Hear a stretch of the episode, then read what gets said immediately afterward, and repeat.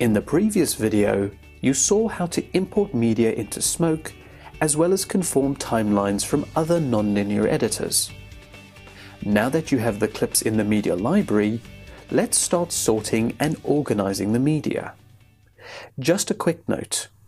Everyone has their own way of organizing their sources, and I'm sure you do too. All I'm going to do is show you the tools and you can organize the media that best suits your editorial workflow. So it doesn't really matter if you're in the Media Hub or in the Timeline view. At any point, you can rearrange your media as you see fit. At the top of the media library is the root level.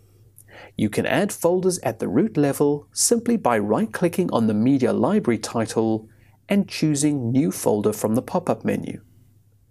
Notice that you cannot click in the empty space below this folder.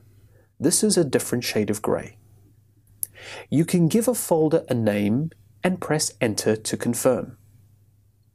Source clips can be selected individually or in a group.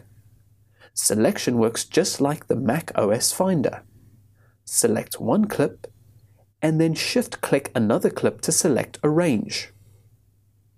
You can also hold down the command to select non-contiguous clips. With the clip selected, you can drag and drop the clips into the folders. At any point, you can click on a folder or clip and rename them. You can also create folders within folders to further manage your editorial workflow. Just so that you're aware, the right-click menu of the cursor contains all the common commands such as cut, copy, paste, duplicate, and delete. Please note that you are not actually deleting your source footage when you delete clips out of the media library. This is something you would do through the Media Hub file browser or the Mac OS Finder.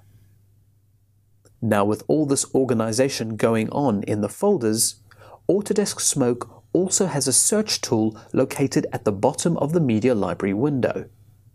Simply type in a keyword and Smoke will display a list of search results at the bottom of the Media Library list. This will be expanded to advanced searches in upcoming builds of the pre-release trial.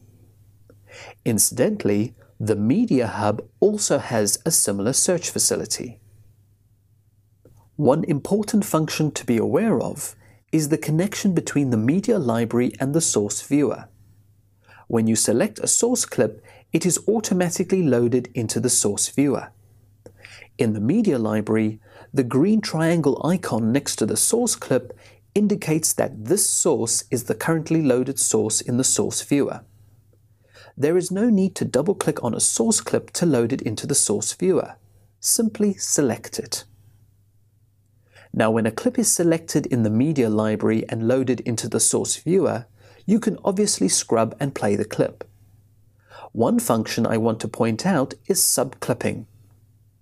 If you have a source clip that you imported into Smoke, which is extremely long, you can mark up the clip in the source viewer by clicking the in and out points below the source viewer. Clicking on the clip menu in the top menu bar, you can choose subclip and a subclip will be created in the menu library underneath the original source clip. So you can organize your media and prepare your clips for the edit. In the next video, we will look at the source viewer in greater detail.